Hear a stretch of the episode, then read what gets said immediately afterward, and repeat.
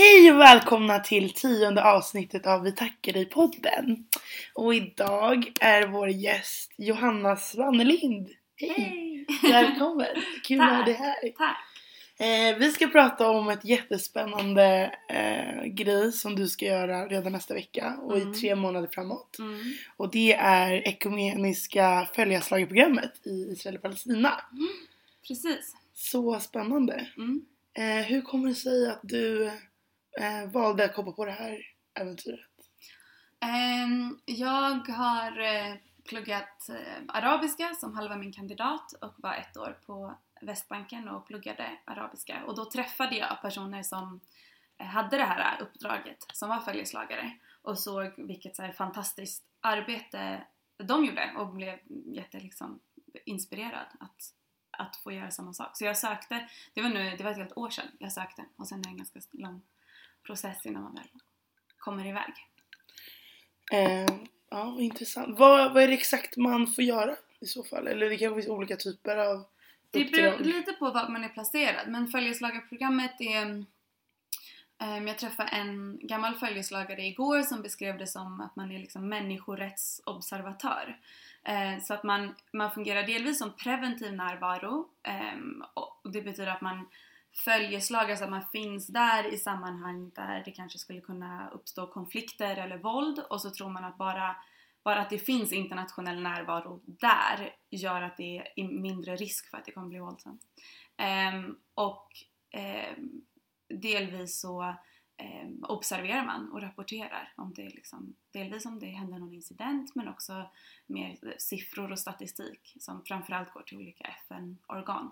Mm. Så då kan det vara beroende på var man är placerad så kanske man är ehm, placerad någonstans där man kanske står vid en checkpoint och, och, och liksom observerar eller kanske mer följeslagare att man går barn till skolan som bor nära en bosättning och kanske blir attackerade eller ehm, så det kan vara så den typen av, av uppdrag. Har ni fått någon förberedelse eller någon träning inför det här? För det är ändå Mm. en ganska eh, annorlunda arbetssyssla. Eller så här, Mm. ehm, Nej men vi, alltså det har man verkligen fått ganska mycket träning. Um, Ekumeniska följeslagarprogrammet är ju, tror ju på icke-våld Ehm, och hela liksom syftet med programmet är att man, man tror på att, att fred är möjligt, man, man tror på att båda sidor lider av ockupationen och då är det ganska mycket, som följeslagare ganska mycket förberedelse som Eh, krävs i att hur man ska liksom hantera hela den situationen. Vad gör man om en, en konflikt uppstår eller eh, hur liksom ska man eh, hur ska man fungera där som internationell närvaro? Hur eh, blir man liksom, eh, försöker man hålla sig neutral någonstans eh, mittemellan? Att, att kunna observera utan att eh, delta för mycket på någon sida. Eh, så vi har fått eh, utbildning i flera omgångar från följeslagarprogrammet här i Sverige har du några så förväntningar och farvågor inför den här resan? Du har ju varit där tidigare och du besitter ju ändå kunskap i så här, kanske kulturen och så men finns det någonting du, så här, både positivt och negativt, som du ser framför dig som, som Ja. utmaningar? Nej men jag tror att jag tror att det kommer vara väldigt annorlunda att vara mm, på Västbanken och arbeta med ett sånt här uppdrag. Jag har ju varit där som student innan. Ehm, Jag bodde i en stad som heter Nablus som en helt fantastisk stad och liksom där, men där ändå är mm, man märker ockupationen varje dag men den blir inte jättepåtaglig. Det går liksom att leva. Ja, nu kommer jag ju på ett annat sätt liksom ehm, jobba med det här varje dag som följeslagare. Men vad jag har hört från andra följeslagare är att man ändå, alltså man tror på, man, man får mycket liksom hopp och tro också av att, att vara där och, och träffa eh, både palestinier och israeler och, och arbeta med dem och höra deras syn på eh, situationen eh, och att man ändå kommer hem och liksom tror på att, att fred kan finnas, att det kan finnas en, en lösning och att man ändå gör det här för att man vill kunna sådär Att man ser att det komma- finns en kraft i själva syftet och att man ser att båda hållen visar på att de vill jobba och främja för att så här, Ja, men precis. Mm. Och att sen när man kommer hem så fortsätter man göra informationsarbete när man kommer hem. Och det är kanske där, det är ju där man faktiskt kan göra lite skillnad. Um, själv och andra som man träffar också kan göra skillnad. Alltså vi kan alla hjälpas åt och, och uppmärksamma eh, de brott mot mänskliga rättigheter som liksom har, har förekommit men också att eh, uppmuntra fredsrörelsen som finns och fortsätta stötta den framåt. Mm. Det är så intressant. Det är ju helt nytt för mig också. Men om du skulle kunna titta på hur det ser ut nu, så här, hur ser, inte prognosen ut, men hur jämfört med när du var där tidigare, Eh, hur ser du att så här, utvecklingen har skett? För du har ändå varit där ganska hyfsat många gånger. Alltså det, sen jag bodde där så är det ganska mycket som har hänt.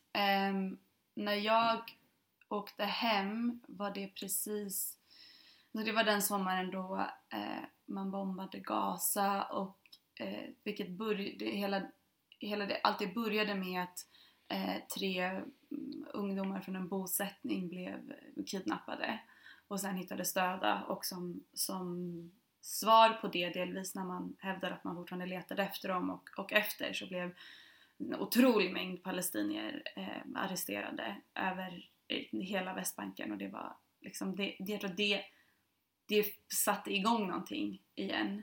Um, där som det verkar som man fortfarande, och sen blev det ju ännu mer förstärkt och värre av kriget mot Gaza. Att, att det, man har inte riktigt kommit ur det. Det är fortfarande så att det mer våldsamt, det är mer attacker, alltså från båda sidor. Uh, det är en enorm liksom, frustration hos många palestinier just nu och en säkert enorm liksom, oro och rädsla hos israeler. Så att det är väldigt annorlunda nu från hur det var när jag bodde där, även om det bara var några år sedan. Mm. Um, men jag tror också att det är mycket som, som händer. Man ser mycket spännande liksom, fredsrörelser, mycket spännande politiska rörelser som, som vill se ett slut på det här, som vill leva i fred, som inte vill ja, leva i en existens fylld av, av konflikt och ockupation. Mm. Alltså, och det är det som eh, jag tycker är en av de bästa grejerna med följeslagarprogrammet är att man identifierar liksom, ockupationen som det som förtrycker både palestinier och israeler. Eh, och att det, det, är den som måste upphöra för att få fred, för att båda sidor ska kunna leva. Mm, det känns som att när, när man... Det finns ju massa olika program i olika organisationer men att de fokuserar på en av sidorna. Och jag har faktiskt inte hört om någon som jobbar så här, med båda och att så här, man integrerar och så här, försöker mm. crosswork. Så ja, och sen blir det ju så att alla placeringar är på eh, Västbanken och i Jerusalem och eh, man jobbar framförallt kanske med följeslaga palestinier för att det inte har funnits någon efterfrågan från, det finns inga israeler som har, har bett om att, att få Alltså alla de här platserna man är på på Västbanken så är det, har, har man frågat om att, har man, har man bett om den här närvaron. Mm. Um, men vi jobbar ju med många israeliska organisationer, fredsorganisationer och vi eh, besöker liksom en del utsatta städer och så i, på de israeliska områdena och eh, ja, fortsätter att hela tiden liksom träffa flera organisationer, prata med dem och så. Och i Jerusalem där man bor eh, både eh, israeler och palestinier så är det ju klart att där jobbar man mycket med båda sidor. Eh, tyvärr är det ju så att kanske de man träffar, de israeler man träffar om man är på Västbanken är, är bosättare och de kan ofta ha en väldigt aggressiv Vad innebär det att vara bosättare? Ehm, så bosättare är eh, bosättning, det finns bosättningar på Västbanken som är liksom enligt internationell eh, lag olagliga. Man har tagit mark från palestinier och så har man byggt israeliska bosättningar. Um, den israeliska regeringen har, eh, de liksom har, har sanktionerat vissa och andra inte så vissa är liksom som olagliga bosättningar även i deras ögon och, och vissa får stöd och har eh, för hela tiden kanske lite så här oklar eh, kommunikation utåt om huruvida man stödjer de här eller inte men det som ju eh, de facto händer är att man har militärer som beskyddar eh, bosättarna. Eh, och det är också runt de områdena som det oftast blir mest konflikt. Mm. För att det, alltså i vissa extremfall, nu inte i alla men i extremfall kan vara så att man bor liksom i palestiniers hus, att man har fördrivit dem från, Mm. Ehm, I till exempel Hebron så har man några områden där det är otroligt mycket eh, konflikt och otroligt spänt eh, för att man bor, bosättare har kommit in i staden och tagit hus från eh, palestinier. Så att man kanske bor liksom precis ovanpå varandra eh, men har en pågående konflikt mellan varandra. Ja, det känns så himla svårt att här, sätta sig in i den verkligheten när man själv inte lever den. Men det måste ju vara en otrolig möjlighet för dig att få insikt och att känna att det påverkar. Ja, alltså på något sätt är ju alltid så svårt den här... Jag menar, det är väldigt självgott att så här, tycka att man ska åka och hjälpa till någonstans. Eh, men jag kände väldigt mycket efter att ha bott på Västbanken och jag reste mycket runt i olika städer. Jag reste mycket runt i Israel också. Att jag träffade så otroligt mycket så fantastiska människor. Jag blev så omhändertagen och välkomnad att jag verkligen så här, tänkt på så här, på vilket sätt kan man liksom ge Mm. tillbaka förutom att försöka sådär, mm, jobba för opinionsbildning i, i Sverige eller Europa för att stoppa ockupationen. Men eh, följeslagarprogrammet är ju en, alltså det är en, det kom som en förfrågan av kyrkor i Palestina och på Västbanken som, och i Jerusalem som eh, ville ha internationell närvaro. Eh, som mm, bad folk att komma. Och den, det typ av arbete som vi gör är ju är liksom omöjligt för palestinier eller israeler att göra. Det är, det halva poängen är att det är en, en internationell observatör där som kan vara neutral, som kan stå utanför och som eh, ja, förhoppningsvis också till och med kan bidra till att det blir mindre våld. Eh, och, och därför så känns det som ett program jag vill göra. Något man, ja, ett viktigt arbete så. Mm. Hur känner du dig inför riskerna då? Ja, men jag känner mig inte, jag tror inte att det är, alltså för som eh, liksom svensk eh, följeslagare så det finns inte så mycket risker på det sättet. Alltså det är ju de som eh, råkar ut för våld till exempel just nu, det är ju palestinier och israeler själva som hamnar liksom i konflikt med varandra. Eh, som internationell eller som observatör eller så, så mm, jag är inte särskilt oroad för någon någon liksom, risk så. Eh, jag är ju däremot såklart liksom, oroad för våldet generellt. Alltså för, Mm. eh, ja, för, för att situationen ska bli värre. Alltså för liksom, ehm, människor som bor i områdets skull. Mm. Så är det ju oroväckande att våldet har trappats upp över de senaste åren och hoppas att det kommer sluta. Verkligen. Ja, vad ska vi mer prata om då? Kan inte du berätta lite mer om så här, ditt engagemang? För att vi känner ju varandra sedan eh, ja, lite mindre än ett halvår. Lite mer än ett halvår kanske? När vi var i Bangkok tillsammans. Det känns så mycket längre. Ja, verkligen.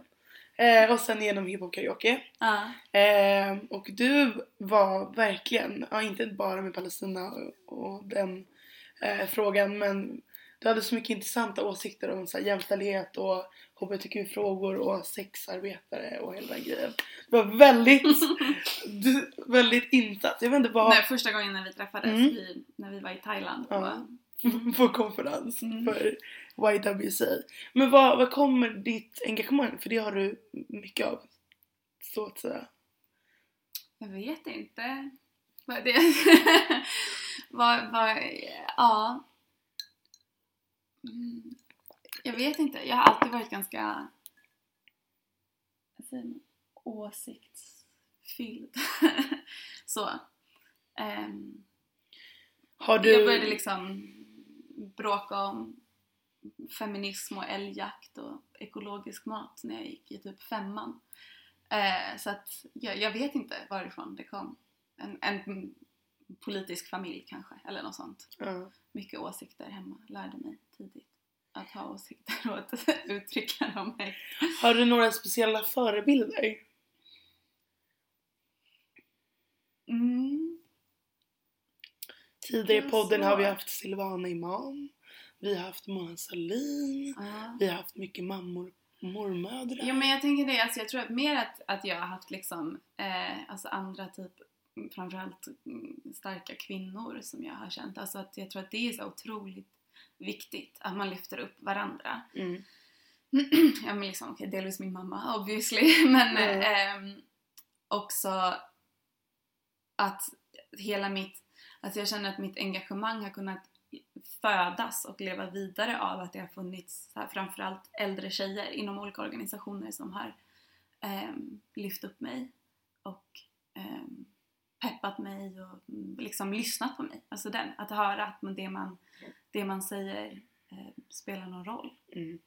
Ehm, så det, så jag tror inga typ kändisar utan mer så här, äh, lite olika mm, starka, coola tjejer och kvinnor jag har känt. Vilka organisationer har du varit engagerad i? Ja, ehm, jag var jätteengagerad i elevrörelsen när jag var, eh, gick i skolan. Eh, så den har bytt namn några gånger. Elevorganisationen SEKO, Sveriges elevråd heter det nu. Mm. Och jag jobbade på en kampanj som hette Operation Dagsverke i två år. Ehm, som de drev. Så jag hade en, så stor, en liksom bas där. Så jag var väldigt aktiv lokalt när jag var yngre i mitt ungdomsråd och ordnade massa liksom, eh, aktiviteter för andra unga eh, där jag bodde. Var bodde du någonstans när du växte upp? I, det var liksom området hette så här Enskede och Årsta, så man Mm. bodde inte Enskede och Årsta, dalen där omkring. Vi hade Ja. Dalen. Gud. Ja. Ehm, och så um, ordnade vi lite så internationella utbyten och så. Sen har jag varit jätteengagerad i solidaritetsrörelsen för Västsahara. Um, ja, KFUM, men där har jag kommit in ganska sent. Jag började jobba som kolloledare. Mm. Ehm, och sen var det ju där vi träffades på KFUKs eh, världsrådsmöte som var jättespännande. Verkligen. Jag ska Mm. fortfarande sitta och så här reflektera. Jag har fortfarande kontakt med jättemånga därifrån. Ja, vad kul! Ehm, verkligen, det gav ju väldigt mycket intryck. Nej men så här, jag tror du är ett klassiskt exempel av en av personerna som så här, inspirerat till varför jag vill göra podden. För det finns så mycket olika sorters människor som man möter i vissa situationer och sen så visar det sig att de också har ett jättestort så här, liv av annat engagemang som man inte känner till. Mm. Och det är så himla intressant att få så här, en inblick och så här, bara mer kunskap och mer pepp och inspiration av vad andra gör. Alltså det är verkligen så här äh, engagemang för, alltså det här med, eller så här klyschiga saker som så här engagemang för engagemang, eh, kreativitet det, alltså kreativitet, alltid. Men jag tror verkligen att när man börjar med en sak så fortsätter man med massa andra. Ehm, alltså nu har vi pratat om Palestina, när jag bodde i Nablus så hade jag kompisar i en stad som heter Kalkilja som byggde Västbankens första skateramp. Ehm, och där, Fan vad fett. Ja, träffade så mycket fantastiska människor. Men då kunde man verkligen se den här pyttelilla staden som ligger liksom precis bredvid muren som ehm, Israel har byggt, liksom man, den eller israeliska regeringen har byggt där man separerar den israeliska delen från Västbanken. Eh, och eh, sådana här bosättningar som ligger precis runt omkring så de är liksom helt inringade i den här lilla, lilla staden. Eh, ganska konservativ stad, väldigt liten. Men för att man byggde den här skaterampen så var det som att då så här började man göra massa annat. Så det började med att man skatade, så började folk åka inline, så började folk hålla på med parkour, så började folk rappa, så började folk måla graffiti. Alltså det var liksom, det bara ja, blev, växte och blev så mycket större för att man började med en sak och såg att så här, man kunde göra det, man klarade av att göra det. Mm. Det är det så himla fint så här, exempel på hur Mm. viktigt det är med Min mamma sa alltid att man är som man umgås. Och jag tycker att så här, när jag är med människor som är eh, engagerade och är så himla drivna och så, att jag tycker det smittar av sig. För att man Mm. själv får den här eh, extra pushen att bara, nej men fan nu, nu Mm. jävlar gör vi någonting. Mm. Att så här, det finns så mycket kraft i bara att så här, slå sig ner och prata med en, en annan ung eller typ en annan kvinna och Mm. typ, så dela erfarenheter. Mm, och Och- jag tror det är det som är så viktigt också med det här med att så här, peppa alltså äldre tjejer som peppar yngre tjejer. Mm. Alltså jag tror att det var många av de samtalen, alltså att dela erfarenheter med någon som bara hade kanske typ tre års mer egen Mm. erfarenhet och så. Men så kände jag när jag gick Maxsalongen för min mentor, jag trodde hon var typ 28. Eh, Men hon var bara två år äldre än mig. Och fick jag veta Mm. efter ett helt år.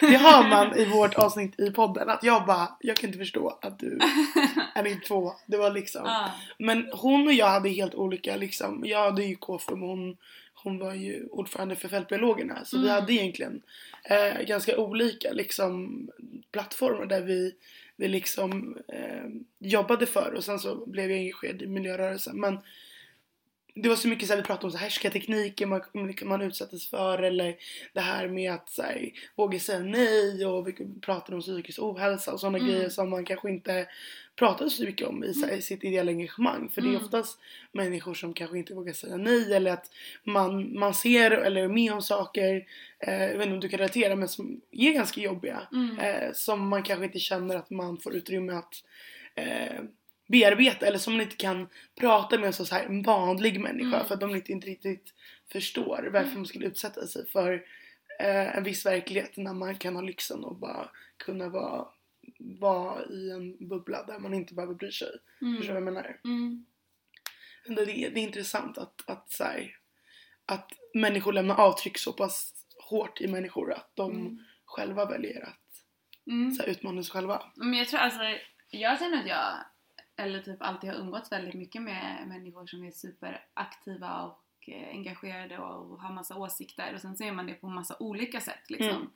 Eh, och det är väl delvis för att man träffar folk genom att man, man gör saker men också att jag tror att vi drar med varandra i det. Eller så här, för mig har det alltid varit helt naturligt att man så här, drar med alla sina kompisar i det man gör. Så att så här, ja men när jag bodde på Västbanken kom ju alla mina kompisar och hälsade på och då så, alla de pratar ju alltid om liksom att vi måste stoppa ockupationen sen dess så. Mm. Ehm, det är ju ganska lätt, eller om man liksom drog ihop något projekt så drog man med sina kompisar också. Alltså mycket så här, och det är ju också att man, ja, det här att engagemang föder engagemang. Om det Mm. är kul att göra. Alltså jag tror att det är svårt med de här, jag har aldrig tyckt att det varit kul att så här, sitta i styrelser eller hålla Nej. på med så här, såna, jag vill så här, göra aktiva saker. Mm.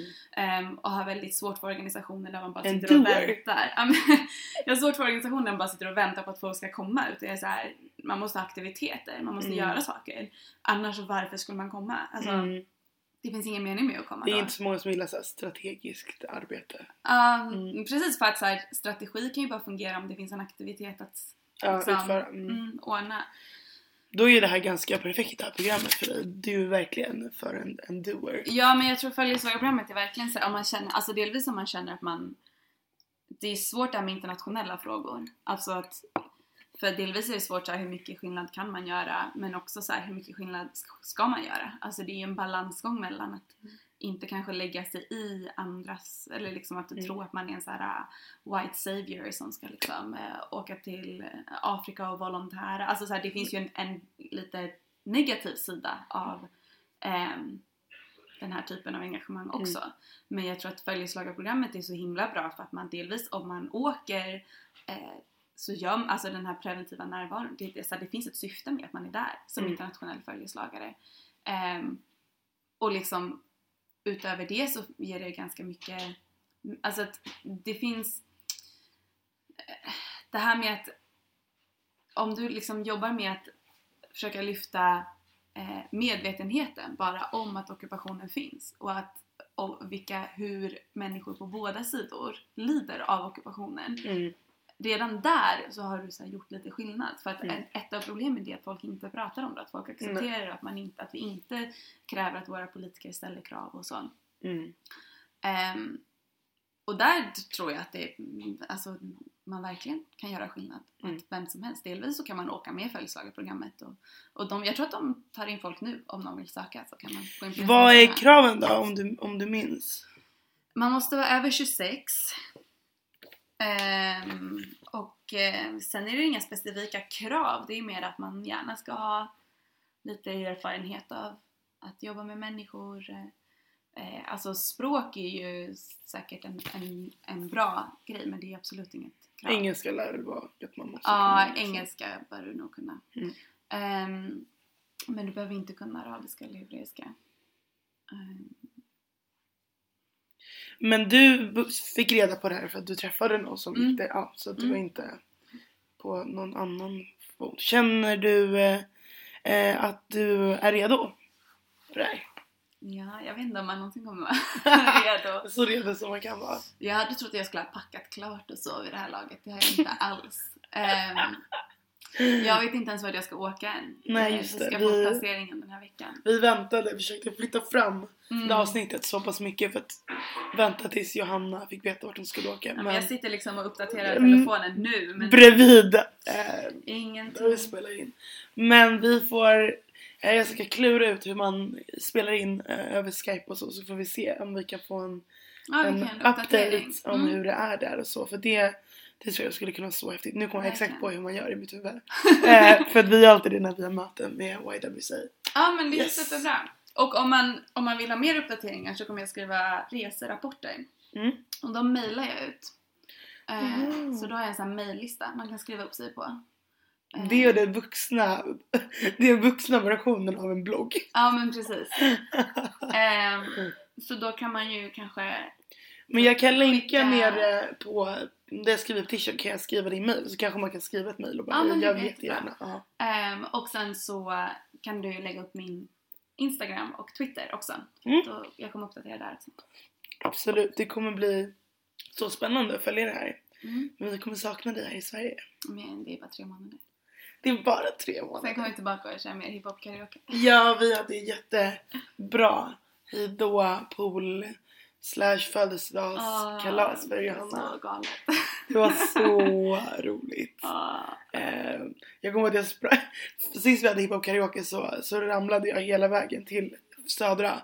Och sen så skulle jag hämta alla, jag hade beställt så här uppblåsbara flamingos och en trumma som var jätterasistisk.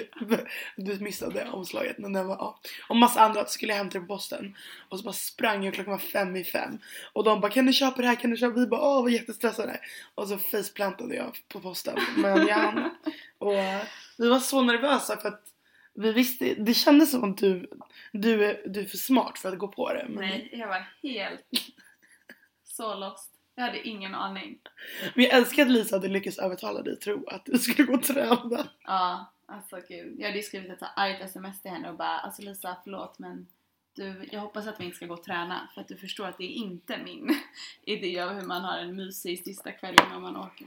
Ja. Nej. Men... eh, Ja, nu har vi några, typ två minuter kvar på podden. Är det någon så här, något speciellt du skulle belysa eller något du vill credda eller inte, någonting du känner att världen borde veta? Mm. Någon Ja. speciell låt kanske? Jag vet inte. Vad sa du? Någon speciell låt kanske? Jag vet inte. Allt Drake. nu när du blivit DJ och grejer. Just det. det är så jag ska komma tillbaka sen och fortsätta min DJ-karriär.